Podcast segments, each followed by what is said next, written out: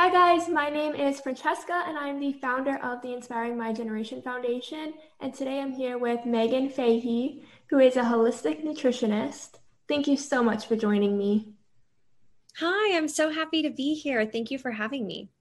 Of course. So, can you tell me a little bit about yourself and why you became a holistic nutritionist? Sure. So um, I decided to do, when I did my master's in nutrition, I decided to go out to the West Coast. I grew up in Connecticut. And I moved out to Seattle to go to Bastyr, um, which had a really integrative program and I was studying alongside acupuncturists and naturopaths. And I just loved this idea of really using food um, in the nutrition work, which sounds crazy, but a lot of nutrition programs are really clinically based. So, like, really kind of more hospital focused. Um, and while I was out in Seattle, I started working with a dietitian who had a practice who specialized in eating disorders. Um, and I just loved like the nutrition counseling aspect of her work. And so that I really brought that back with me when I came to the East Coast. And um, I worked for a while, for about three years, in a residential program for eating disorders with both adolescents and adults. Um, and now in my private practice, I primarily work with women who are healing their relationships with food. And I really, in, um, utilize that integrative approach in helping to heal from the eating disorder. And I find that it's just so helpful um, to really get connected again with your body um, and understand just how that relationship to food um, can really shift in a way that feels really supportive. I love that. I think a lot of people don't realize with eating disorders and with eating in general, it can cause a major disconnection between who we are and the world around us. And food yeah. can really serve as a connection not only to ourselves but to other people. So when yeah. we're struggling with an eating disorder, it can be really difficult to kind of be ourselves and let alone build relationships with others. Yeah, absolutely. I love how you said that. It's interesting. One of my favorite prompts to kind of work through with clients is this idea of like, how is your relationship to food a metaphor um, for your relationship to people, to money, to um, like you're describing to your life at large? And I often will describe, especially for a new client, like your plate is this microcosm of your world. So the way that you're interacting with food, the way that you're feeding yourself, which is really really like our first primal connection, you know, with a mother or with the world is through food. So there definitely is such a um, such a close connection there. And what you're describing, I think that's my favorite part of the work is um, it's not just about shifting your relationship to food. Ultimately, there are really huge changes that occur in a woman's life, whether it's in her relationships with her partner or her family, um, her job. Like, there's so many other pieces that we don't even realize that are connected, um, whether it's to that restriction or to the binging or like there is such an interesting um, connection there. So I love how you just described that. Thank you. And I love the way you described it because it's so true. A lot of times, eating disorders and just eating patterns and behaviors result as kind of a way to control our lives, or if yeah. we're really sad, we might overindulge to kind of fill that void. So, like, yeah. it doesn't have as much to do with the food itself versus the relationship we have with ourselves and how we're feeling. Yeah, absolutely. Absolutely. It's interesting because one of the questions that I'm often asked is like, how would you distinguish, you know, a quote unquote eating disorder from just disordered patterns of eating, which unfortunately are so common um, in our culture because we have such a kind of disordered culture around food. And the thing that I really look at with clients, first of all, it's, I think it's such a spectrum, but one of the things I really explore is that idea of like, it's once food becomes an emotional management technique. So that really then is what I would identify a need for some of the work, like some of the work that I do or working with a therapist. Um, like once food starts to play that emotional role for you, excuse me, that's where it really then is is spilling over to that disordered side. So what are some of the common like disordered eating patterns that you see? It's interesting. I would say I would say primarily what I'm working with is some sort of a restrict binge cycle. Um, and the interesting thing is, I find that the restriction we don't feel we don't process it in a way that that's distressing. There's such a cultural reinforcement for restriction being quote unquote good or the thing that you're aiming for. So the tendency is that someone will seek out my work when they're like i'm binging and i don't know why. I'm feeling this loss of control or i'm feeling frantic around certain foods and that is really distressing to me. So what's interesting is really helping someone understand i often use the analogy of like a bow and arrow the tighter you're pulling back, the farther that arrow is going to fly. And so the restriction really being the root of that sense of loss of control or the binging. But what's interesting is it could either be physical. So, like, I'm physically restricting myself from certain foods or it could be just mental.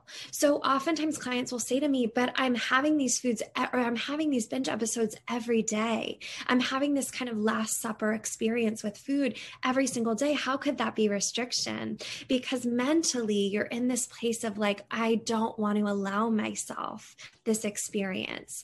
So, oftentimes, regardless of what is happening on the surface, at the root of it is exactly what you said this sense of self worth, this worthiness of the food, and how that restriction to it often drives a lot of the behaviors that you're seeing on the surface, whether it's overt restriction or it's more of a binge pattern or binge purge pattern. I love the way you describe that because restriction is really glamorized in today's society. Totally. You go online on Instagram, on TikTok, on Twitter, and there's all these how you eat 1,200 calories in a day, how you eat under 1,000 calories in a day. And that's not a sustainable amount. And people are aiming for that very low calorie deficit in order to fit society's norms because people think 1,200 calories a day is normal. And it's for a child, an infant, but it's not normal as an adult. It's not sustainable. Exactly. It's interesting because I even often, when I tell people what I do, just at large, like my Uber driver, for example, the other day, and it's like, well, how many calories do you tell people? And I'm like, oh gosh, we're really missing the boat on what our relationship to food should be, even by putting a number on food, putting labels on packages. Like there's such, we're already setting it up to feel restrictive with portion sizes. Like we have such a disconnect with this idea that our bodies were inherently designed to direct that. Like we were born with a body that tells us with hunger fullness, like when you want something, what you want, if you're really listening, and then when you're full. Um, and we have such like we've really disconnected from the body and we're only living in our minds, like calculating numbers or asking a professional to tell us what to eat. You know, even that, I tell clients, like, I don't have authority over your body. I can help give you a roadmap and guide you back. But at the end of the day, it's you who has to listen to those cues and figure out well what portion does feel good for me? Um, one of the pieces that i think is so important is when i'm working with a client you know who maybe this has been a chronic dieter or someone who feels like this disordered pattern maybe was taught to me as a child one of the really helpful places to start is kind of laying a foundation of timing. So the first thing i work on with clients is has nothing to do with numbers or portion sizes, but it has to do with eating every three to four hours.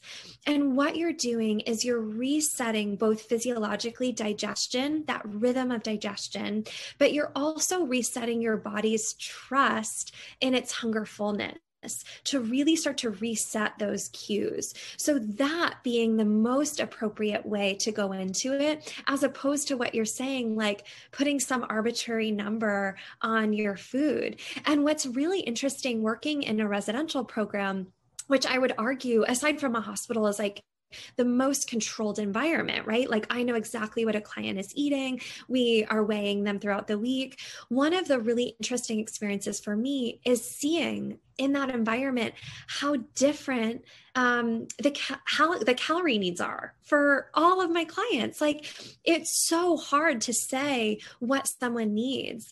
And the other thing is that through the process, it's actually expected that your metabolism will change. Part of that is the healing. So when you're really starving the body metabolically, you're going to be suppressed because you don't have enough fuel or energy to fuel your metabolism. So that's another piece is like, okay, 1200 calories, but like, what about when you're refeeding? What about, you know, there's so many physiological changes happening.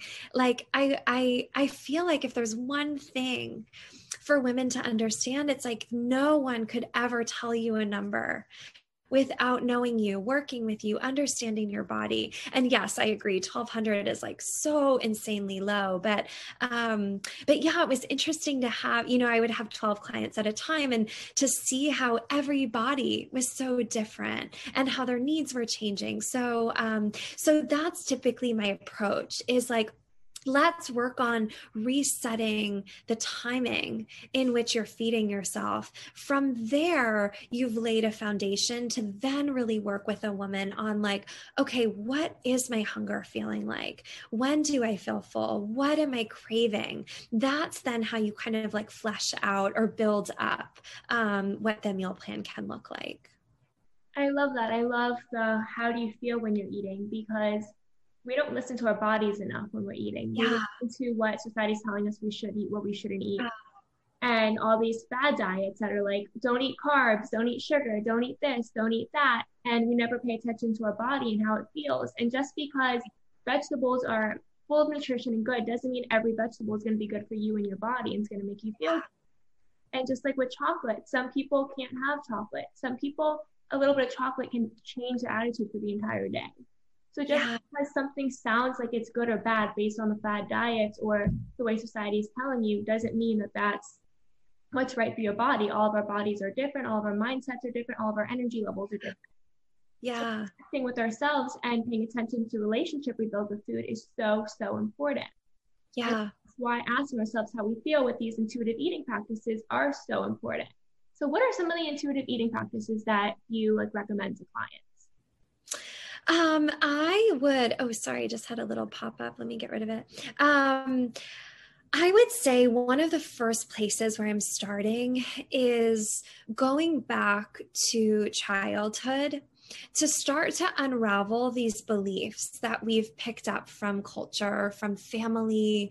Um, oftentimes, you'll see this intergenerational connection where our mother, you know, being that first, like we were saying in the beginning, this really primal connection to food and nurturing, that connection with our mother being one to go back to how her relationship to food was, like really starting by unraveling some of those beliefs is is my first step because while you're reframing these thoughts, like you were just sharing, you know, there's all these fad diets, all these rules, like we're saturated with this restrictive culture. So, in order to start reframing these thoughts, I find it really helpful to just go back and unravel from the beginning. Like, when did I, what, what are my earliest beliefs about food? What are my earliest experiences about my body, even? Like, did I feel like my body was okay? Did I feel well? Welcome? Did my hunger feel welcome? That's such a big one. This sense that women have of like, you know, I'll often work with clients and they're like, I got to an age where I started to get reinforcement that my hunger wasn't okay or it was too big or my appetite was too too much. There was something about me that needed to be restricted or suppressed. And getting back to that place and really starting to reframe that again coming back to that sense of self-worth is a really big piece with becoming then more intuitive because really that intuitive piece is is listening like you said listening to the body.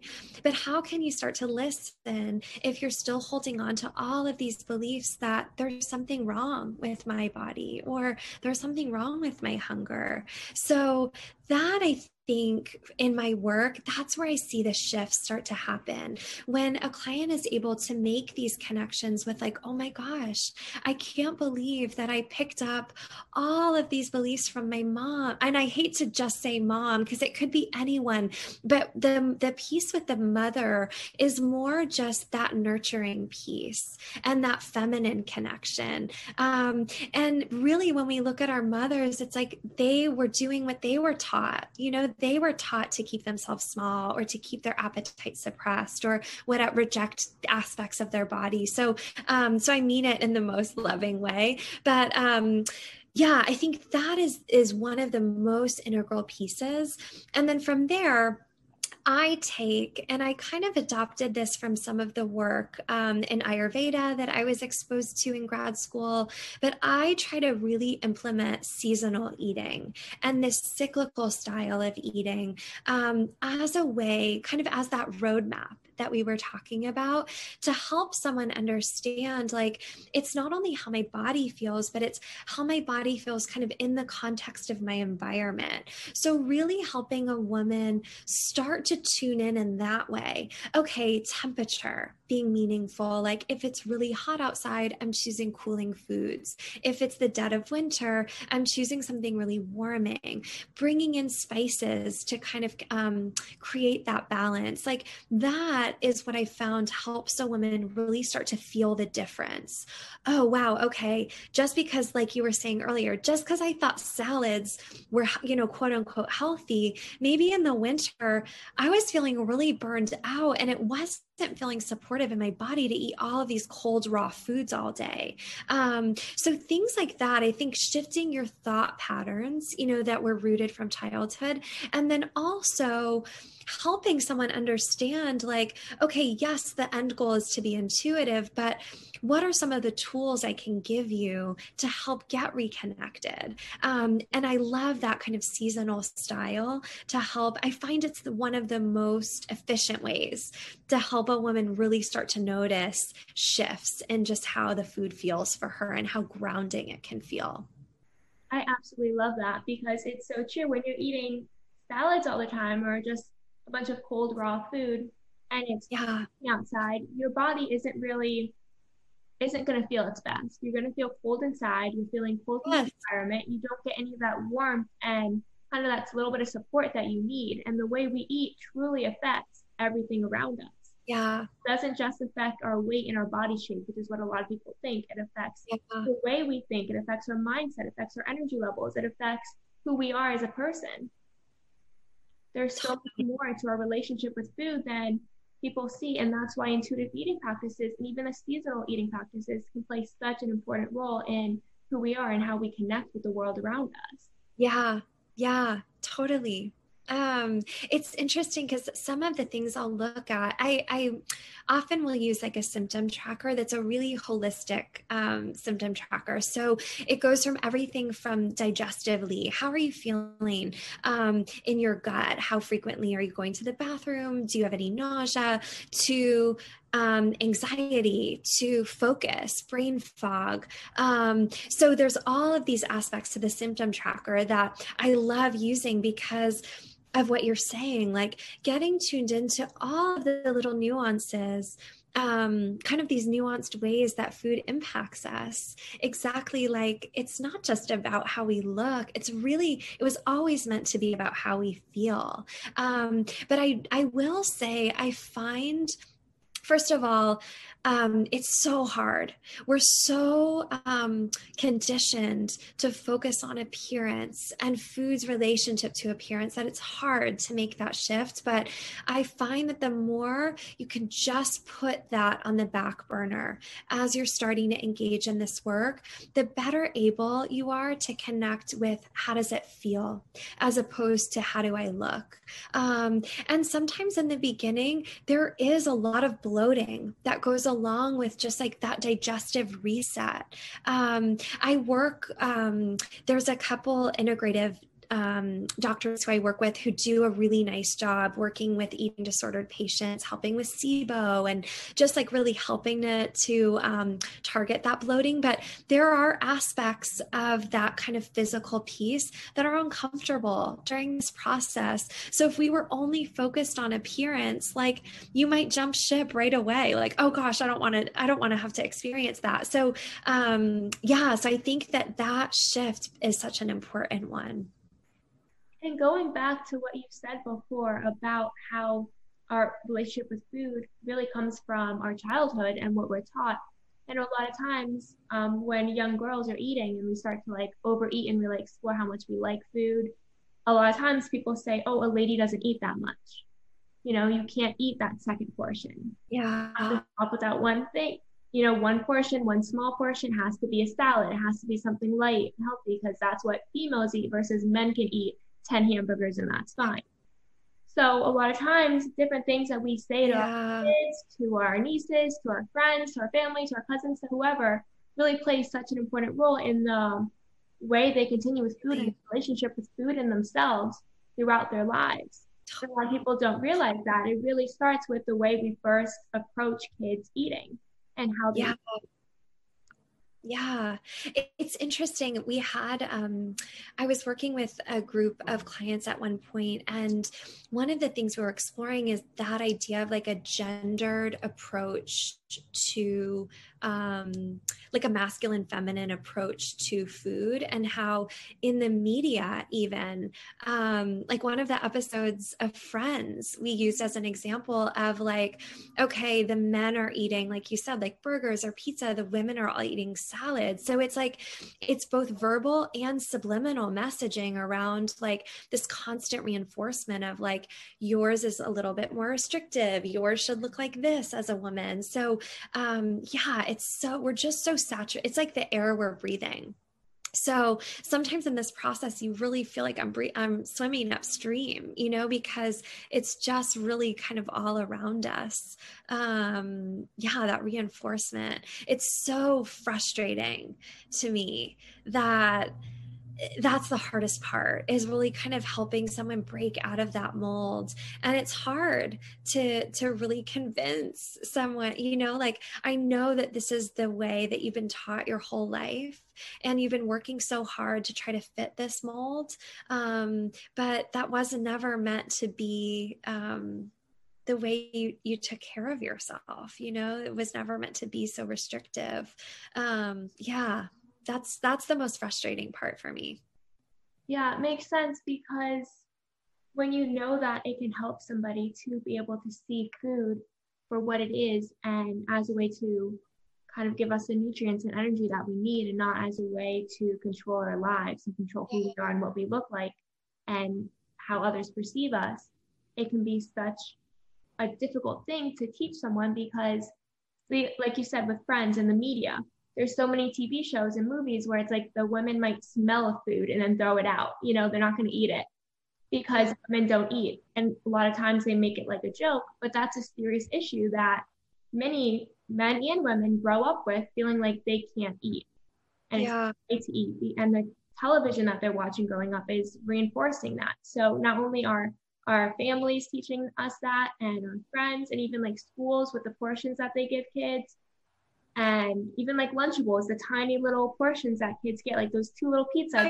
I know. lunch. That's not lunch. That's a snack. That's maybe part of your lunch, but everything. And then the media, the television, movies, everything's teaching kids that you have to restrict.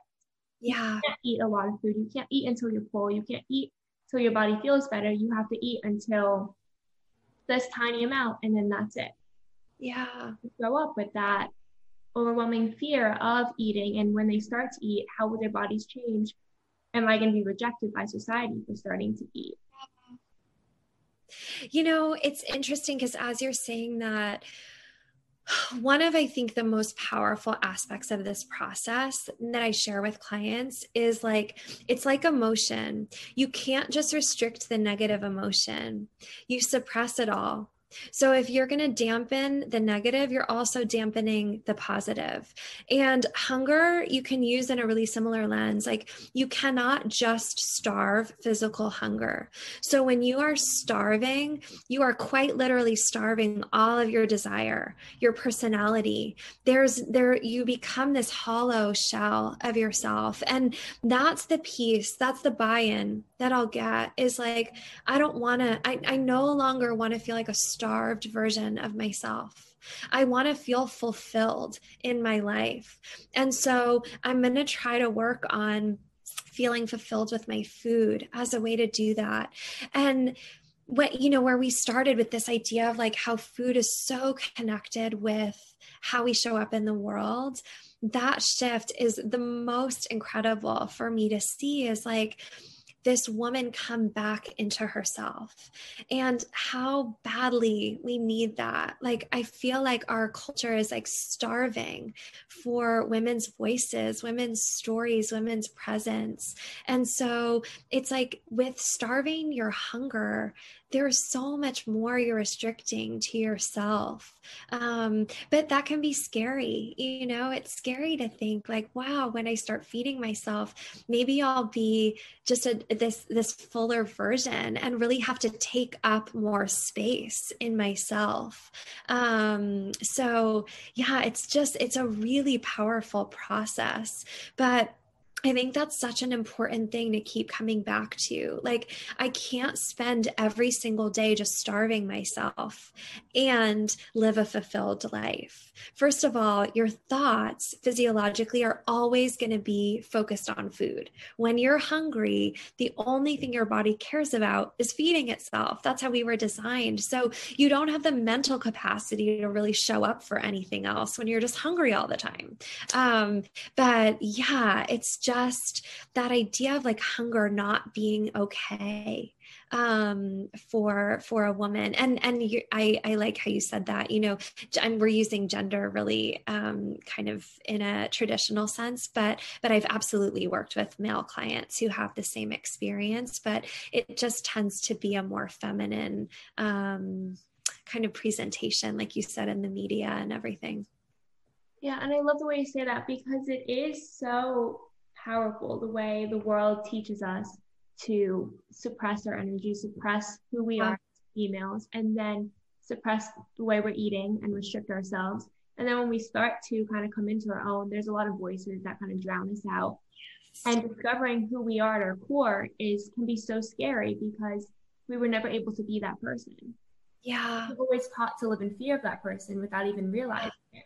And that's why restricting us in our food and our bodies, what we need to look like, kind of keeps us at bay. It keeps yeah. us discovering who we are. Every time women start to really move ahead in life and kind of in the world, and things change and better things happen, and women start to have more leadership positions, we see that there's always something new that comes out that kind of pulls us back and restricts us. Whether they change the way sizing works, whether they add this new fad diet that women have to look a certain way, or body shape suddenly has to change it goes from you have to be so thin to all of a sudden you have to have these big curves. Then you have to have the butt, you have to have the boobs. Like it always changes. Oh, crazy! I know. Whenever women are starting to move forward, all these things change, and we don't realize it because we're so caught up in being the perfect version that society is telling us to be. Meanwhile, it feels like it's a way to distract us from achieving who we are at our core and becoming the best version of ourselves and moving forward.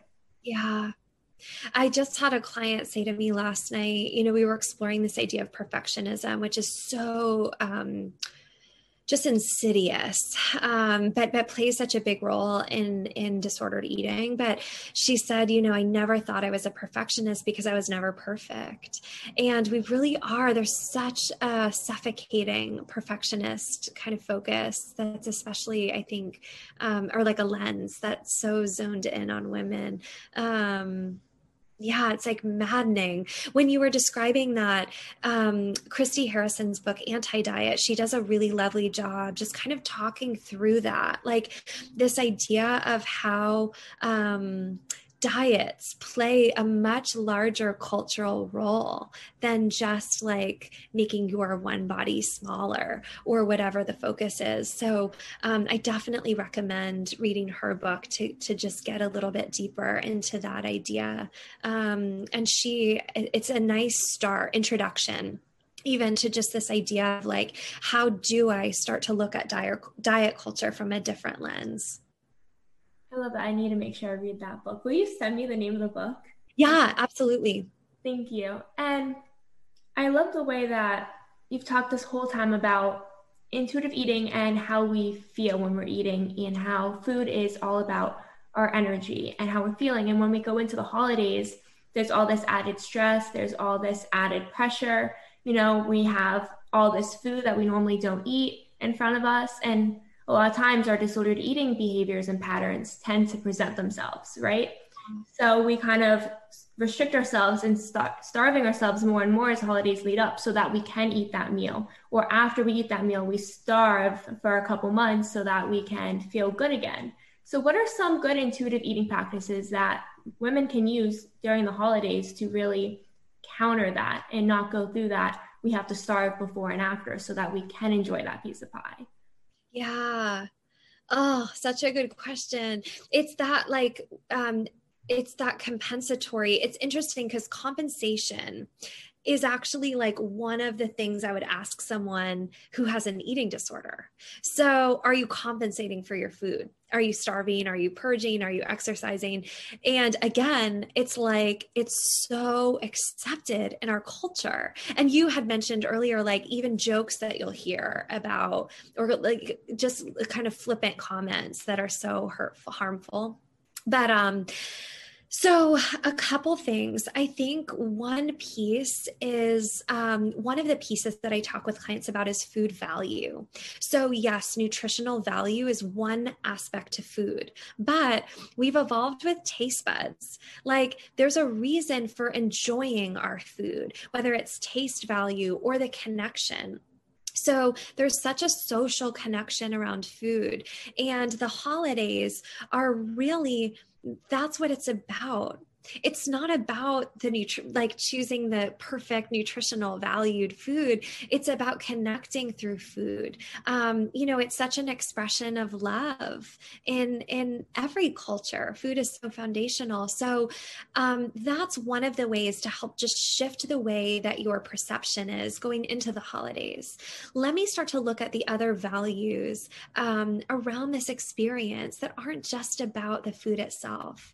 Um, that can sometimes help free up some space to just enjoy um, and not be caught in that kind of trap of, okay, how do I prep for this? How do I then compensate? Um, there's something about that, again, that goes back to worthiness like there's a there what you're enforcing for yourself is like i'm not worthy of just being part of this connection with food um so that would be kind of more that internal shift and then i would say just in the way you're interacting. Again, going back to that foundation of eating every three to four hours. Like, I'm not going to be starving myself for this dinner. I'm going to eat every three to four hours and really keep my blood sugar stable. It keeps your hormone levels stable. And then it allows you to feel present to the connection. When you're starving, you can't be present.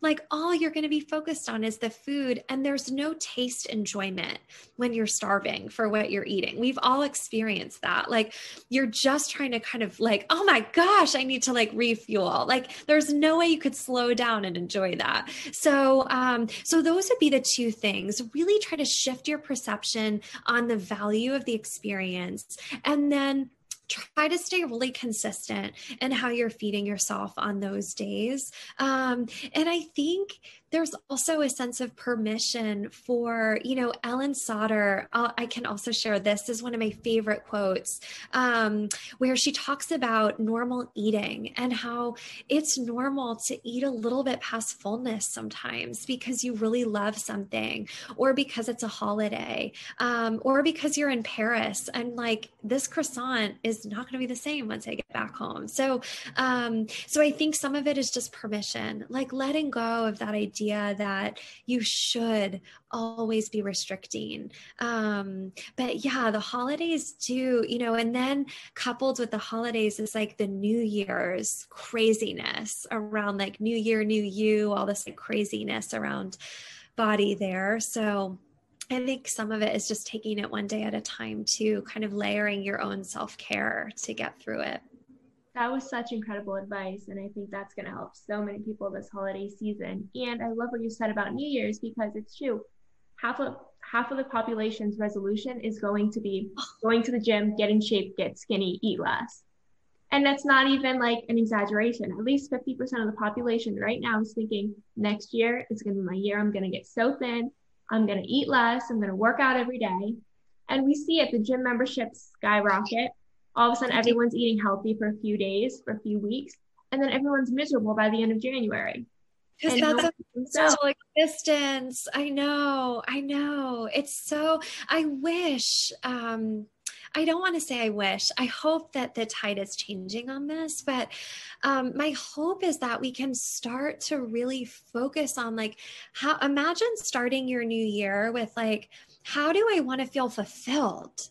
How can I feel more full in myself? Like, oh my gosh, what a different approach to the year as opposed to like, how can I make all of my needs smaller? Like, how can I restrict every last ounce of myself? Like, oh my gosh, that's an awful year. Like, how are you going to accomplish anything that feels meaningful for you? So, um, and I try to do that for myself because it's hard, even doing this work. Like, I I have to really be conscious about decompressing. Like having that space whether it's meditation or just like going for walks on my own without headphones just like to decompress from all the noise and give yourself that time to just like tune back into like okay almost that reminder of like no that's not what I want like you feel kind of brainwashed sometimes. So even I do being immersed in this work every single day, like I still have to really give myself that space to remember like no, my goal isn't to restrict. My goal is to feel more fulfilled. Like how do I approach and coming out of 2020, my god, how is the goal that you want to diet? Like can we like have a goal to get back to our life to like there's so many other things that are are more important, you know? So um yeah but but i think sometimes it's giving yourself that space from all the noise because it really easily drowns out your own that own um that inner kind of your intuition you know that that connection with yourself. Everything you just said was absolutely incredible because it's so true. We should be starting the new year trying to fulfill ourselves and fulfill our goals our dreams our accomplishments and be better and do better. And a lot of times we use the holidays and New Year's as a way to restrict who we are and go into the next year restricting ourselves and not allowing ourselves to reach those goals that we're setting for ourselves. Yeah. Thank you so much for joining me today. You've been yeah. absolutely incredible. It was such a pleasure talking with you. Thank you so much.